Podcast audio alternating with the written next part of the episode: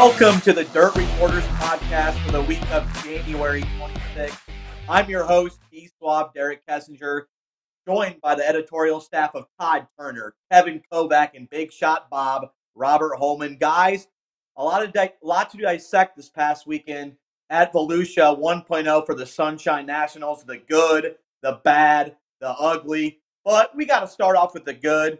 How about Mac Daddy Dale McDowell winning a feature just four months after he found out he had prostate cancer? That car was dialed in. It was a great story. A lot of shenanigans happened at Volusia, Todd, but to start off, Mac Daddy Dale getting that big win. He said afterwards, he even gave a PSA saying, go check the doc, go see the doctor, get checked out. He told us in that interview, but nonetheless, to seeing him win that race, it was pretty special. Yeah, it was. I mean, you know, we talked about that before. It's like, oh, that's a great storyline. If McDowell uh, were to win, and and indeed, before right, actually, I guess the first person I interviewed when I got there was Shane McDowell.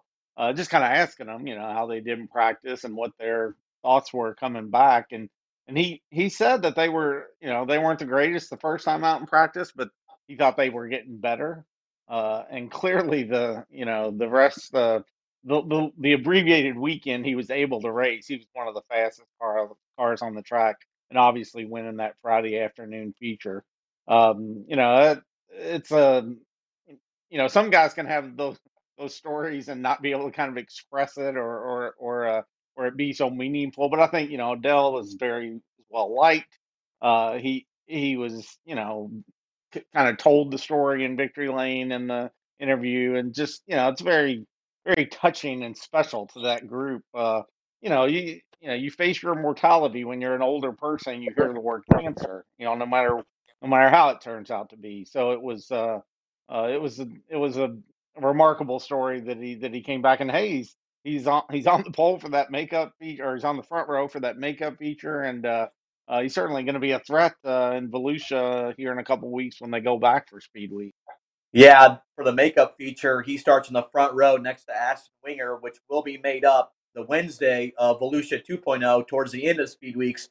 Robert, I asked him after the race in, his, in an interview when he found out this all happened, did something go into his mind saying, you know what, Dale, are you going to race ever again?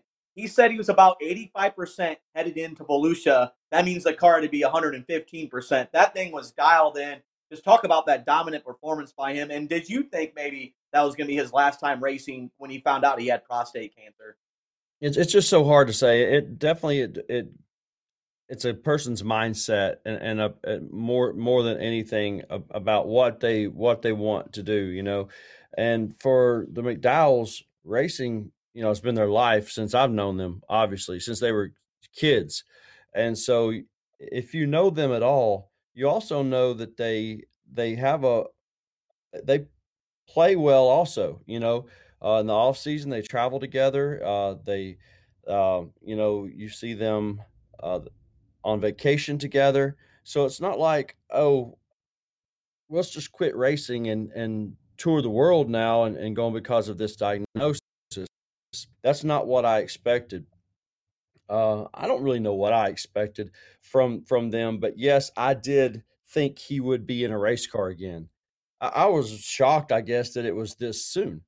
Uh, I wasn't, you know, privy to the diagnosis and all that stuff that that goes on, the the personal stuff. But for me, it's just a matter of he was back really quickly, which is awesome. I said it. Um, in Fast Talk this week that the the racing world is better when when Dale McDowell is at the track racing, uh, and and I truly believe that he's an, an, ambassador of the sport, who who guys in the pits look up to, who guys who promoters, you know, he's wore, worn so many hats. He has all this experience that not just users that look up to him, promoters look up to him. Promoters come to him and run things by him and uh, and question you know, should we do this or should we do that? So he's well respected by everyone. So did I think he would be back in a race car? I really did. I think the biggest question for me was how soon would it be? And he answered that when he came back and faster than I really, really anticipated. Yeah, I think a lot of people in that pit area thought the exact same thing, Robert, to come back that quickly. It was a good feel good story just because, you know, the last two, three years, it seems like we always see this negative news in society. So it was great to see a special moment shared by the McDowells, special moment for dirt late model racing to see a guy, like you said, an ambassador in the sport to make a move and win the first race of the year at Speed Weeks. Kovac, your perspective on it. The track was rough and tumble. That was not a Dale McDowell racetrack. And he came in there going over those bumps. It didn't even seem like he was bouncing. He had a dialed in race car. Yeah, it wasn't uh an Eldora Speedway smooth tabletop smooth where he's just like chugging along and and uh, and there he is at the end of the race, you know, like right in the mix. Uh, um, because of how smooth he is and how he stays out of trouble and uh, and just has patience. I mean, this one you, you basically had to be up on the wheel and you really couldn't avoid the the holes that much. I mean, the track was just you know that new clay was just getting you know rougher and rougher as the race and as the day went on, as the race went on. Um, so it's like you, you can't find some. Maybe he could do it a little bit better than Summons because he was up front uh, he didn't have to move around as much. He could try to find that best uh, way around the racetrack. But still, I mean, you were hitting holes. One false move, you're bouncing, and cars headed towards the wall or something. So he had to be up on the wheel. I mean, and he was up on a wheel because look at the way he pulled away. I mean, nobody came up and challenged him when he won that race, and he was just as good in the in qualifying the next day and winning the heat race, and you know being able to draw the outside pole. So he would have been tough on that coming off the outside pole in the makeup race. Uh, pretty impressive. Where uh, you know, like he said, I mean, you, you still got to get yourself back in you know rustiness a little bit. Uh, after he did win his last race, remember back in September before he had the surgery, so he's actually on a two race win streak and uh, pretty pretty cool for for for Dale. I mean, I, I have to imagine that there wasn't anybody sad to anybody angry that that that Dale Dale McDowell won that race uh, on on Friday. I'm, I'm sure that was a very popular uh, winner uh, amongst everybody in the pits because people, uh, most, I mean, I, I, don't hear anything bad said about Dale McDowell. Uh, people always, uh, you know, like what he means to the sport and how long he's been. They have, he gets that veteran, you know, respect from everyone. he's not a guy that's getting into people on the racetrack that that that you see. So uh, pretty pretty big win, pretty cool moment for uh, for dirt late model racing to start the year off. Yeah, no doubt about that. The Mac Daddy was fast. I think he was the only one really that wanted to continue racing this past weekend. And Kovac, you've been coming to Volusia a long, long time. Those track conditions, I don't think I've ever seen it. I've been going there for ten years. You've been going there a lot, a lot longer. That was the talk in the pit area. I did my Speed Weeks minute on it, saying you could just notice the track wasn't that typical black dirt mud that we always were used to seeing at Volusia. It was kind of a lighter color. A lot of guys said, hey, you know what? We're kind of concerned this stuff's not going to stay packed up. It's kind of loose dirt. And it showed it from the get go and it kind of put that uh, whole weekend behind the eight ball. Just your thoughts on that.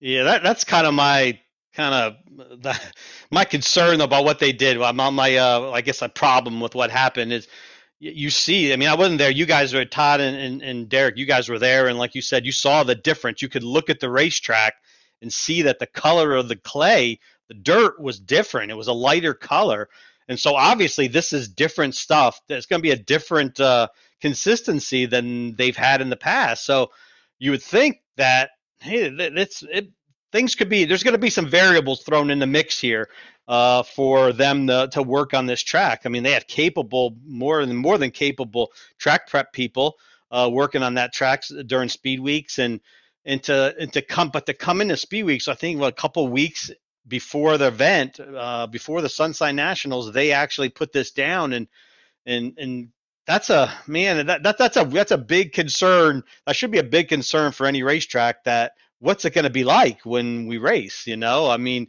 there's no, there hasn't been any laps turned on this track, uh, you know, uh, of consequence. Maybe there were some hot testing sessions. I don't know about that, but uh, there wasn't any racing on this track with the 170, nearly 170 cars that were going to be there.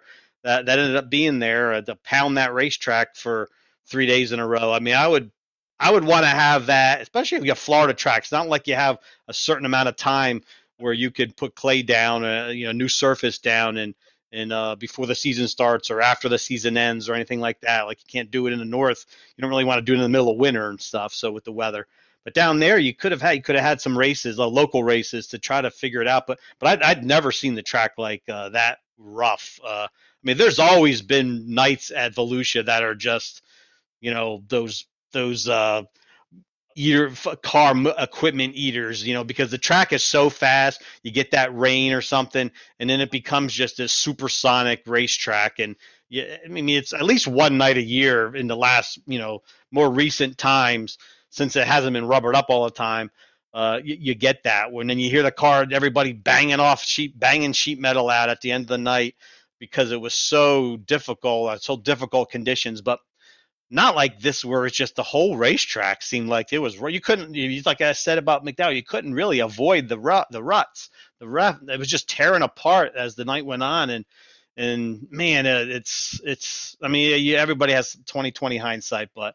uh, I you think that they probably if they're gonna have a different clay that they're not even used to working on they probably should have had something uh, in advance of that race that shouldn't have been the first race because you don't want to uh, be dealing with that you want to have the thing the kinks worked out before you come a big show. Yeah, and they were working their asses off all night long, both nights, trying to get that track smoother and smoother. But Todd, I remember me and you high fiving each other on the way down there, looking at the weather. We're like 75 on Thursday, 72 on Friday. You know, it's going to be a good night of racing to start off here. We get to the pits, there's 82 crates, 47 supers, and then you have another 40 odd something in the 602 division there was a lot of race cars, and then when you get behind that eight ball there with working the racetrack, um, a lot of hot lap qualifying, it just kind of set the stage the entire weekend. I mean, just just something you can control a little bit, but you kind of talked to, or you kind of heard over with the track prep guys as well, saying, you know what, if you get a little moisture and stuff like that, which we did Friday, it's going to be a very hard turnaround to keep this track and keep uh, the pace of schedule. So when you're a promoter like that and running that race, it's very tough, isn't it? Yeah, I mean, in hindsight, it was unfortunate that Thursday, which clearly was the best weather day, you know, you couldn't maximize that. Because that's the thing, minus any problems with the track, with that many cars, it was going to be a long night kind of get it going. But uh, on top of the the car count, uh, the late hours because of that, trying to keep the track uh, uh, in better shape, you know, and then you bleed into the next day, and then you and then you catch a little rain Friday night. It just was uh, kind of, you know, everything was on top of another. And and I will say, as you guys, they were they were tireless in trying to work and figure this thing out.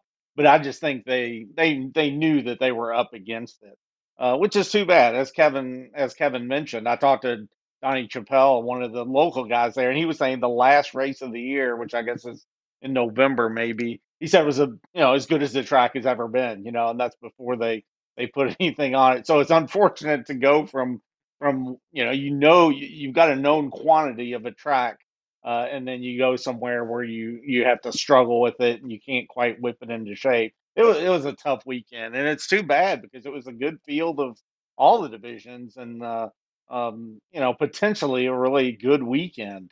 Um, so it's just it's one of those that you know it's a bad way to start off the year. That's the thing. I guess you know if you're in the middle of the year, you just kind of ah, we write that one off and go on. But but but as you said, Derek, we're going down there looking at 75 degree temperatures. We're kind of pumped up. Let's get going, and and then uh, you know it kind of deteriorated from there. Yeah, and we've always have had bad nights, whether it's working at dirt on dirt, even other racetracks. It just happens like that and the kickoff speed weeks, you go down there with that great feel to kind of just uh, kind of lost your lost a little bit of momentum and kind of you lost a little bit of pump up. You know, you're just wanting to pump up going there the second and third day, but they'll get it figured out. I think they got a lot of racing down there. Volusia 2.0, they'll get a second chance at it. But Robert, you're these rookies. You're headed down there in Florida. You see these track conditions. You see this field. You have guys like Gordy Gundaker and Kyle Hammer who are trying to run for the rookie. They just had dismal starts. As a you know, a car owner, when you see the track conditions like that, you see how it's going to be. What's that like when you're trying to run a national series like this, kicking off the season? It's got to be, it's got to be a tough, tall task for him. It, it is difficult for sure, and it's uh, can get really frustrating really, really fast. Uh, the thing is, you know, when you're doing this as a rookie, you kind of feel like I have to be out there. I don't have an option of sitting this one out, uh, especially you know anybody running for points. I don't I don't have the option of, of sitting sitting out and saving my equipment. not only that, I don't have anything to fall back on. So I, I really need to be out there and give it 115 percent. Not only now am I excuse me, am I at a, a racetrack that is uh, treacherous, but you know, I'm really behind already. Before I left the shop behind, it's an it's an unknown entity. So for those guys, uh, you have to feel equally or or even more so. You have to really feel bad for those guys because they want to get off to a good start. And let's face it, it's almost impossible uh, to under those conditions when you've got 40 other guys out there many of which have have not only experience at the track. You know, good thing about some of those Midwestern guys, I've been to some of those Midwestern tracks that, uh, and it's been kind of like jumping cornfields. But I, I don't, and so you know, they probably are familiar with driving in conditions like that. But the thing about that is the track is so fast, and some of those track, some of those ruts were so deep, it didn't matter what kind of experience that you had in those conditions, it wasn't really to, it wasn't to help you down there. I, I, I likened it to that old game Pitfall, you know, for the Sega or whatever back in the day or for the Atari. They needed a rope to swing across. They needed a rope to swing across some of those holes. And the the thing is, you know, like that game Pitfall, it had alligators down there. Remember? So mm-hmm. they could have they could have easily had alligators in his in those holes down there in some of them. You know, some of them might have had, especially at Volusia, which that close to the gator pond back there. Some of those gators could have snuck across overnight and you know snuggled up in some of those holes. You never know what. You, although, think about it, Hoosier on the back of a gator coming out of those holes, great traction. I think I heard. Uh, uh, Hudson O'Neal said that, that the traction was in the holes, which we know that that's where the moisture is, but maybe the traction was in the holes because there was a gator or two down there. I don't know. Yeah, Robert, maybe we'll see some gators down there later for Volusia 2.0. I can say, though, I went around the pond this past weekend, did not see any gators. So maybe they're just waiting for the Gator Nationals, but that's in the rearview mirror. mirror. Congrats to Mac Daddy. Big win. We'll see you guys in a month down there in Barberville. We're headed to Golden Isles to continue the speed weeks, more like speed months. And Ocala will be on Monday and Tuesday. Robert, you have a good history there at GIS. How pumped are you for this weekend, and what are you looking for?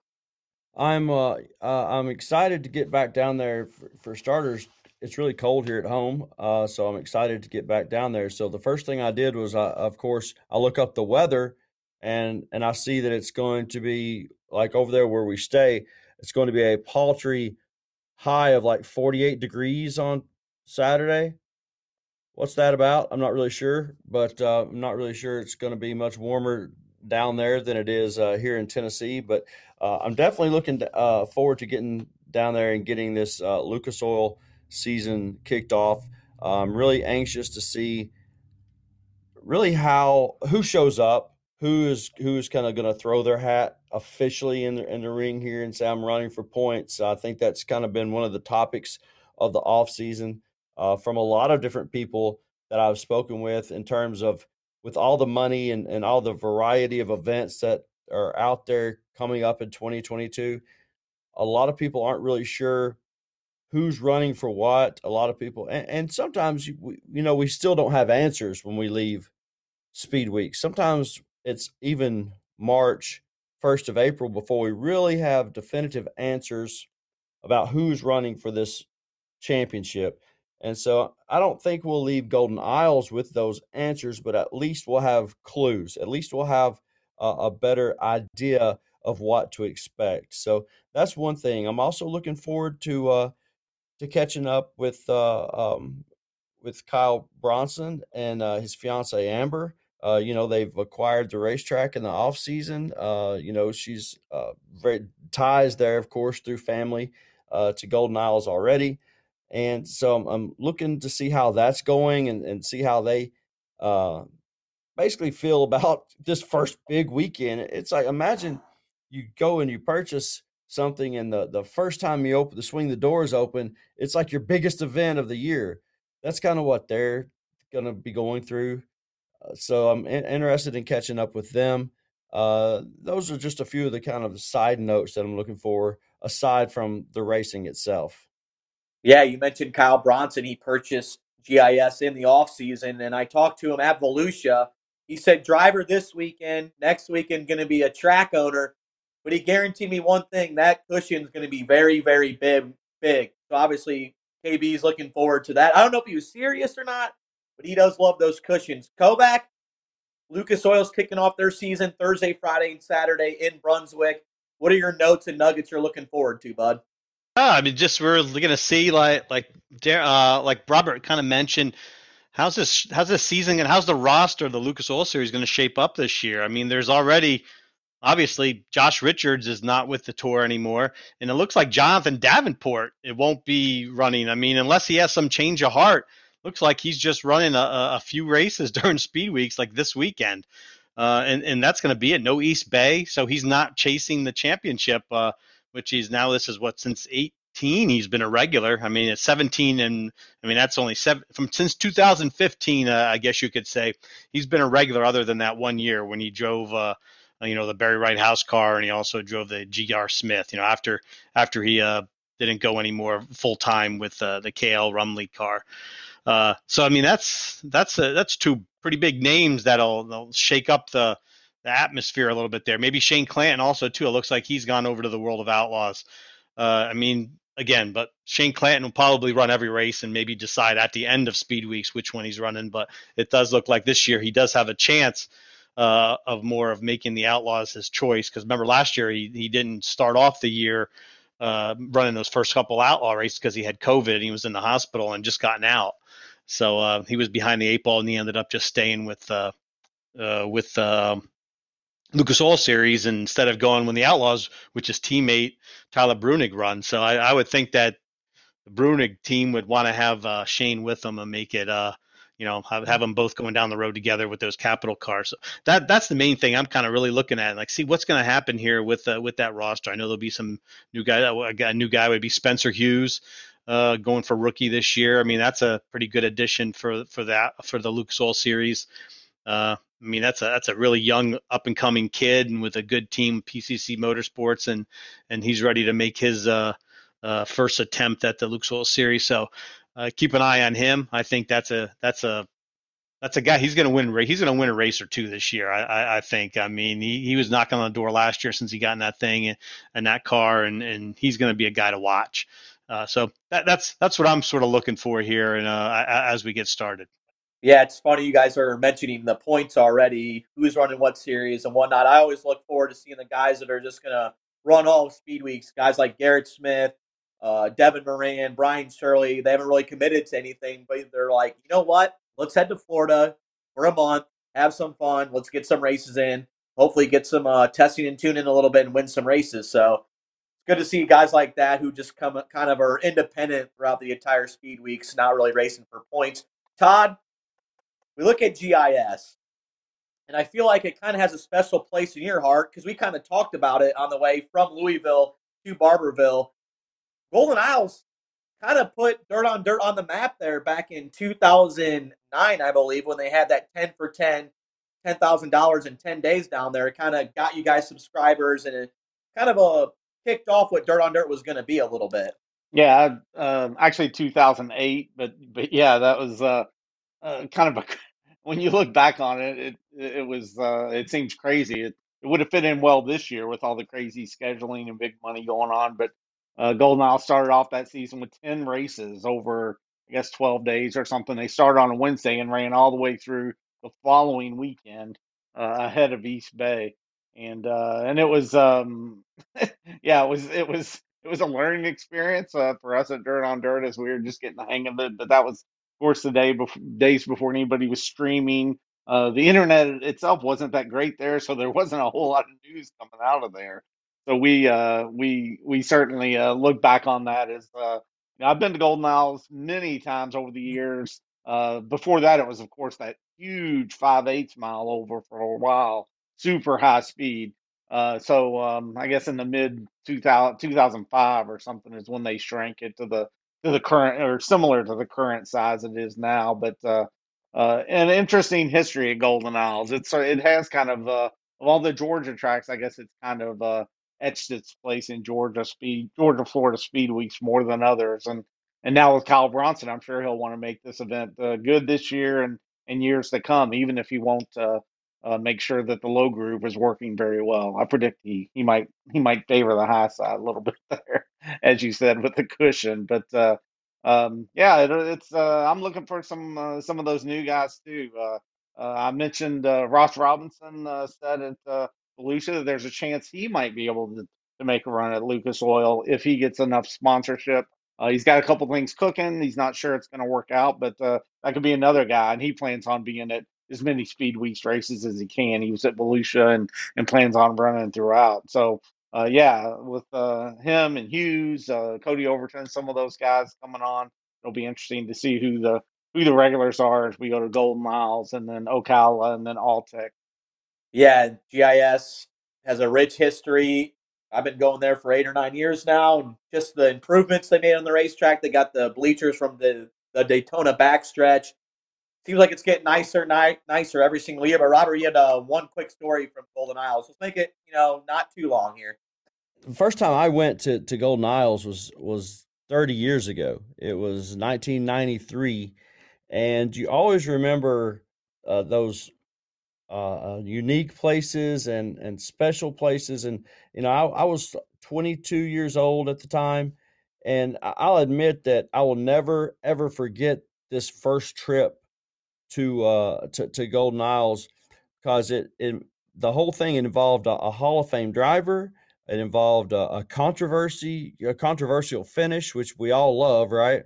Uh, it involved late night at Denny's, and uh, it also involved a thirteen dollar hotel room on Jekyll Island. So you know when you when you mix all those together, clearly it's an unforgettable experience. But even as as good as my fading memory still is, I had to call that Hall of Fame driver, Ronnie Johnson, and say, "Hey, refresh my memory and make sure I've got this right. I want to make sure that I remember the facts on this deal right." So it's it's 93. Uh, the girl that I was dating at the time worked for Holiday Inn, and so she could get basically rooms at any Holiday Inn for thirteen dollars as long as there was a vacancy. So I see this uh, this race pop up. You know, you're getting the trade papers and stuff. So I, I know that there's a Southern All Star race on in late January uh, at at, uh, at Brunswick at at uh, Golden Isles. So I'm like, hey, see if you can get us a room. There's a Holiday Inn over there. See if you can get us a room, and let's just go down there because it's crazy cold in Cookeville where I was living at the time. Let's see if we can go. So she uh she gets us a room, gets us two nights on on Jekyll Island at the Holiday Inn, 13, 13 bucks a night, which you can't beat. We head down, go to the race. I go the race. She didn't actually even go. And it was kind of I remember it was kind of an afternoon, early evening show. And Ronnie Johnson wins this race. And without a doubt in my mind, Ronnie Johnson wins this race. So I go to get there. I, I might have been actually writing for um, one of those trade papers at the time. So I might have been faxing the story in myself. So I go to get the rundown. I go to get the finish, and they don't let me back in the press box. I'm like, what's going on? Well, they're not sure who won the race. And I'm like, well, Ronnie Ronnie Johnson won the race. And they're like, well, we don't know.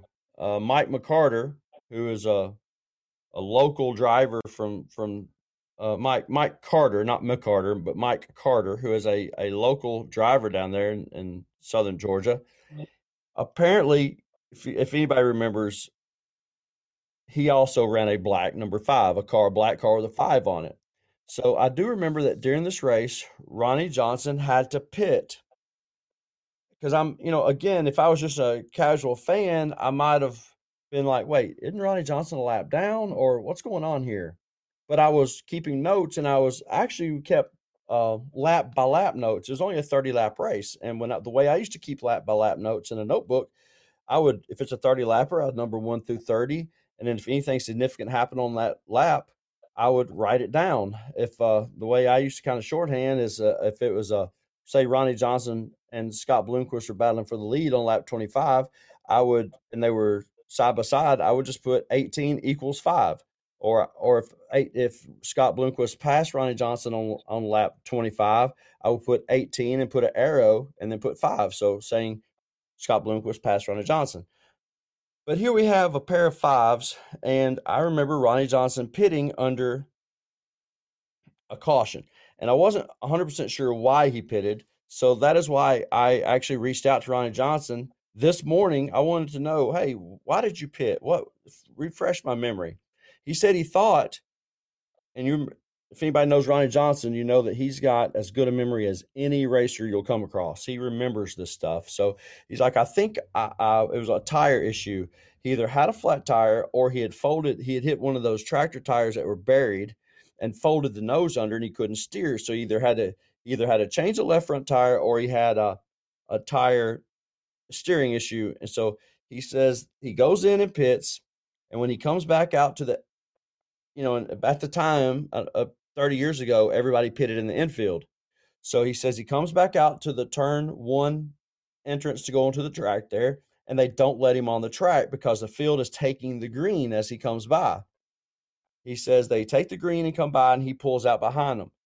Cars fall out, and he works his way back up there. And I remember five equals five, five arrow five. I remember that in my notes. He passed Mike Carter and took the lead and he won the race. So I go into the little press box to get the rundown, and they're like, "Well, we're having a meeting right now. You can't have that." And I also remember vividly, I told my girlfriend uh, at the time, "This race will not be that long. It's our early afternoon show. It's a well, it's a mid afternoon show. I'll be back, and we'll go out to dinner." Forty-five minutes later, as they're trying to decide who won the race, I'm sitting there looking at the clock thinking, I'm a liar. We're not going to go, there's not going to be anything open on Jekyll Island when I get back there. So they finally come out, and I look back through some other notes, and Ronnie Johnson, January 30th, 1993, is the winner of that Southern All Stars race. And they did not have a clue. They first told me Carter won it, and I'm like, but he didn't win it. Look at my, I've got it lap by lap right here. He didn't win. And Ronnie's like, all I know is Mike Carter might disagree, but they paid me. They they paid me as the winner of that race.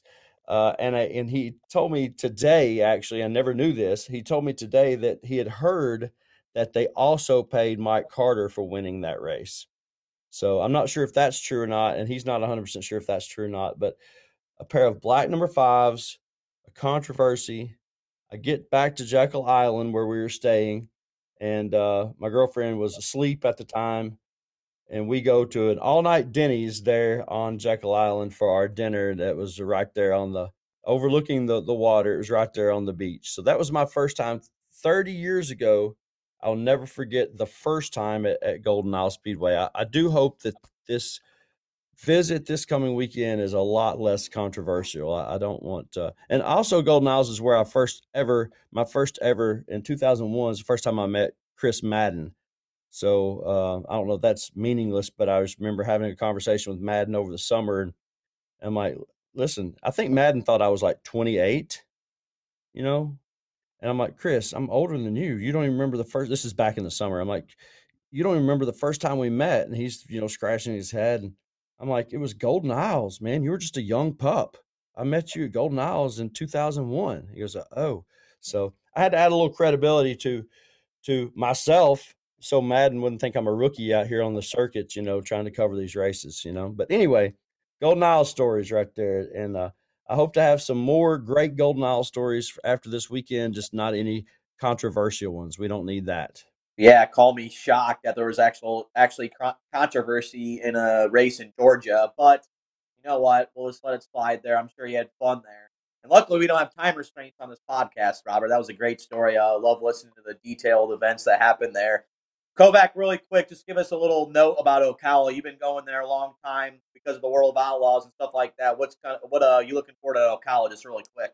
Yeah, I like Ocala. That's uh, it's it's definitely like the sh- most unique shaped racetrack that you'll yeah. that's that'll have a Speed Weeks race. I mean that that basically that that egg that egg shaped sort of you know the third and first and second turns definitely different than third and fourth turns. It's got the dog leg on the backstretch it's it's really a d. It's it really is like what you'd call the d shaped track. And um and i mean the cars carry some really good speed through that through that dog leg. And there's some usually some action back there that that happens. And and as long as the track's you know doesn't doesn't rubber i mean like you say that about every racetrack it's usually some pretty good race in there. And uh, you know, you got some paved pits there too, since it was an asphalt track in the past. And not, I don't know. So I, have I've always liked Ocala. You know, Bubba Raceway Park. You know, obviously that's the name, but uh, it's it's it's got a good good little feel to it. Uh, I mean, the, the, the place is nice. It's uh, I've seen some good races there too. I uh, last year the racing wasn't spectacular, but I remember that one where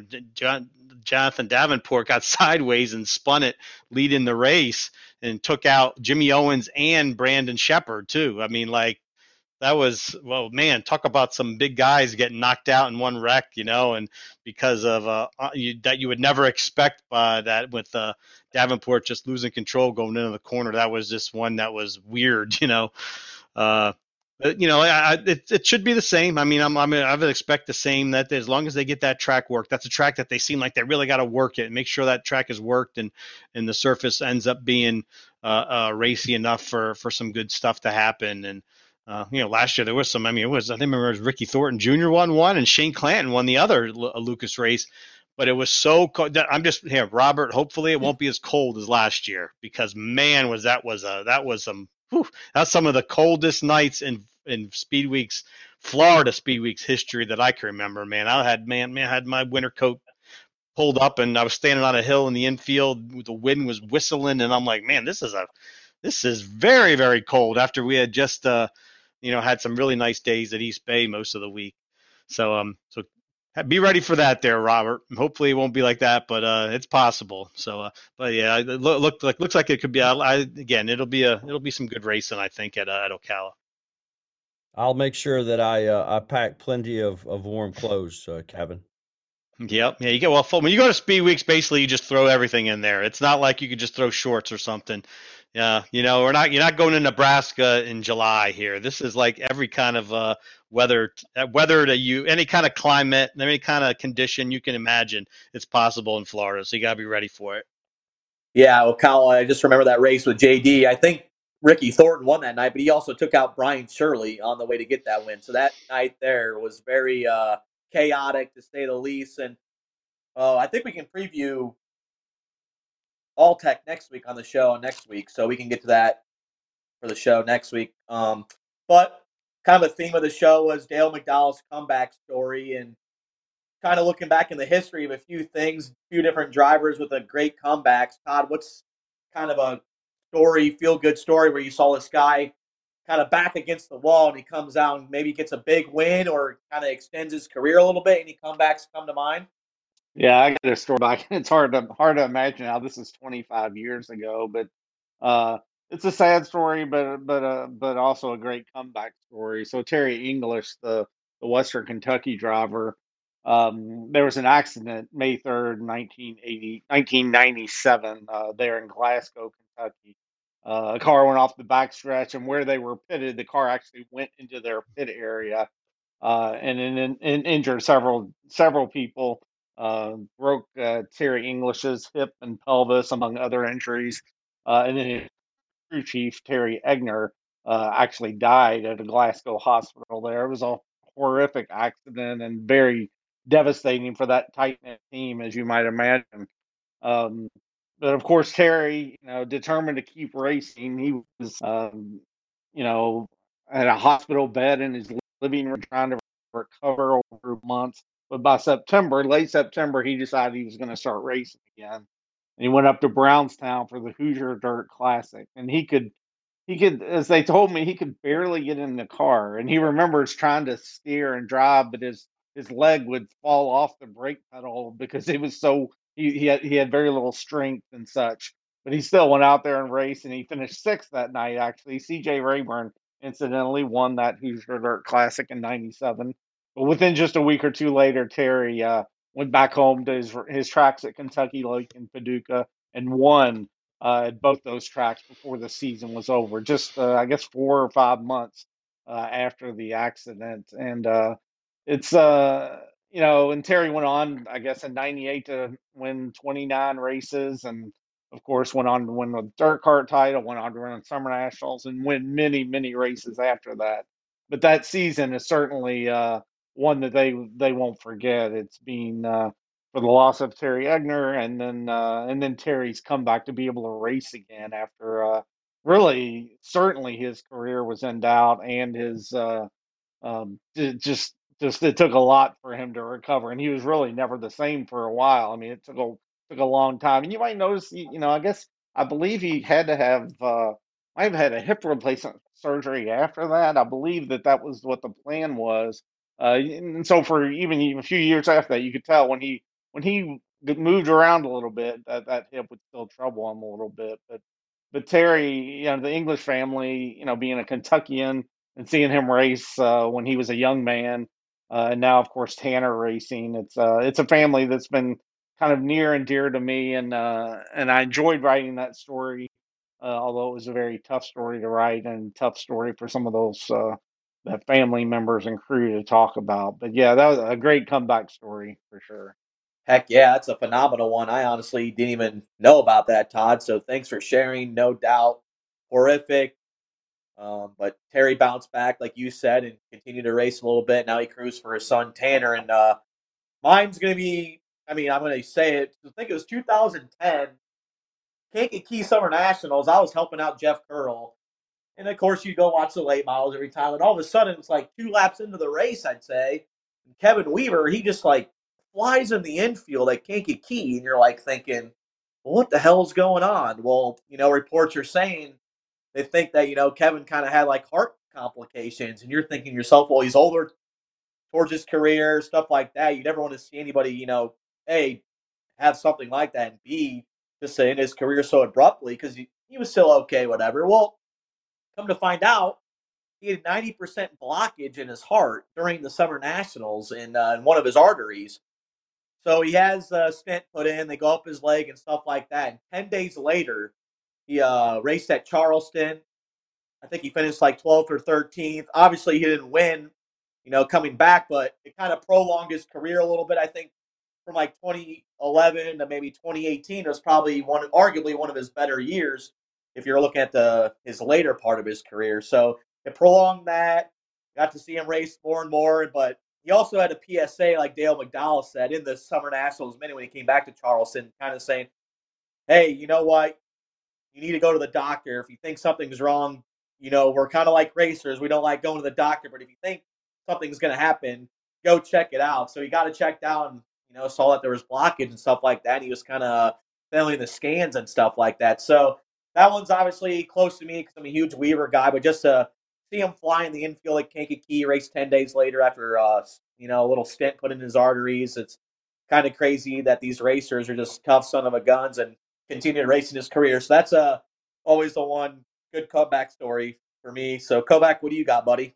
Well, I got one too of, uh, well, it's a modified guy turned late model guy, but it's Tim McCreadie. Uh, obviously, I know I've, I've, seen him race his entire career from when he started with uh, modified, and and, and you remember back in 2009, January of 2009, he flipped a midget at the Chili Bowl. He went out of the ballpark there, landed on the concrete floor, and came down hard and uh, and, and, fractured a, a vertebrae uh, in his back, and that had him out. I mean, and at that point, you remember like he, he had just won the Chili Bowl a few years before that.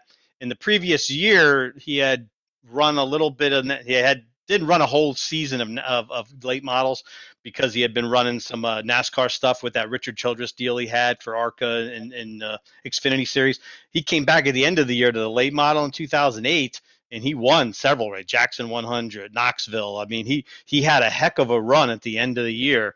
And so he's going into 2009 feeling pretty good about his late model program. Then he crack, fractures his vertebrae at the Chili Bowl. He's out. Probably he's going to be out for uh, an extended period of time. He had stated he wasn't married at that point. He was uh, he just basically lived at his parents' house uh, in Watertown, New York, for you know I think it was about four months, five months to recover. He had to wear a brace for a lot of that time.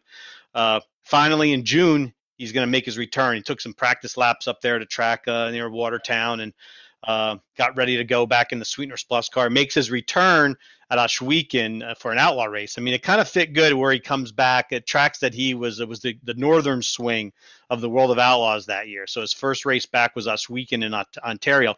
Didn't qualify. Had a bad luck. I mean, two flat tires, broke a rear end in the B main, uh, and, and he didn't make it. But then the next two nights were tracks that he'd run quite a bit with his uh, 358 modified, a small block modified in his career. Cornwall up in, in Ontario, and Can Am, uh, right above his house in Watertown, New York. And he finished his second in both of them. Uh, pretty good runs, uh, back on track. And I, I, remember Rick Eckert won the race at Can Am, and Eckert was basically apologizing to the crowd for winning that race over McCreadie because he knew McCreadie was the hometown guy. Uh, people were so many people were there to see him back in a car. Uh, so he was like, "Man, I'm sorry, but you know, I, but I'm like, uh, I think Eckert even said something like, "Well, I, I, think Timmy will be all right. I'm a friends with Timmy, and he'll he he's not too mad that I won the race, but it's good to see him back." So then a couple days later, the race is at Canandaigua, New York, which is the track where McCreadie actually ran his first ever competitive laps in a modified in 96 the track his father barefoot bob dominated for years and years. Um, another place where, where timmy had won uh, several races before he went late model racing. And uh, and here he is back at his home track for a World of Outlaws race, and he wins. And that it just fourth fourth race out from his back injury, he wins at his home track, the place where he started his career.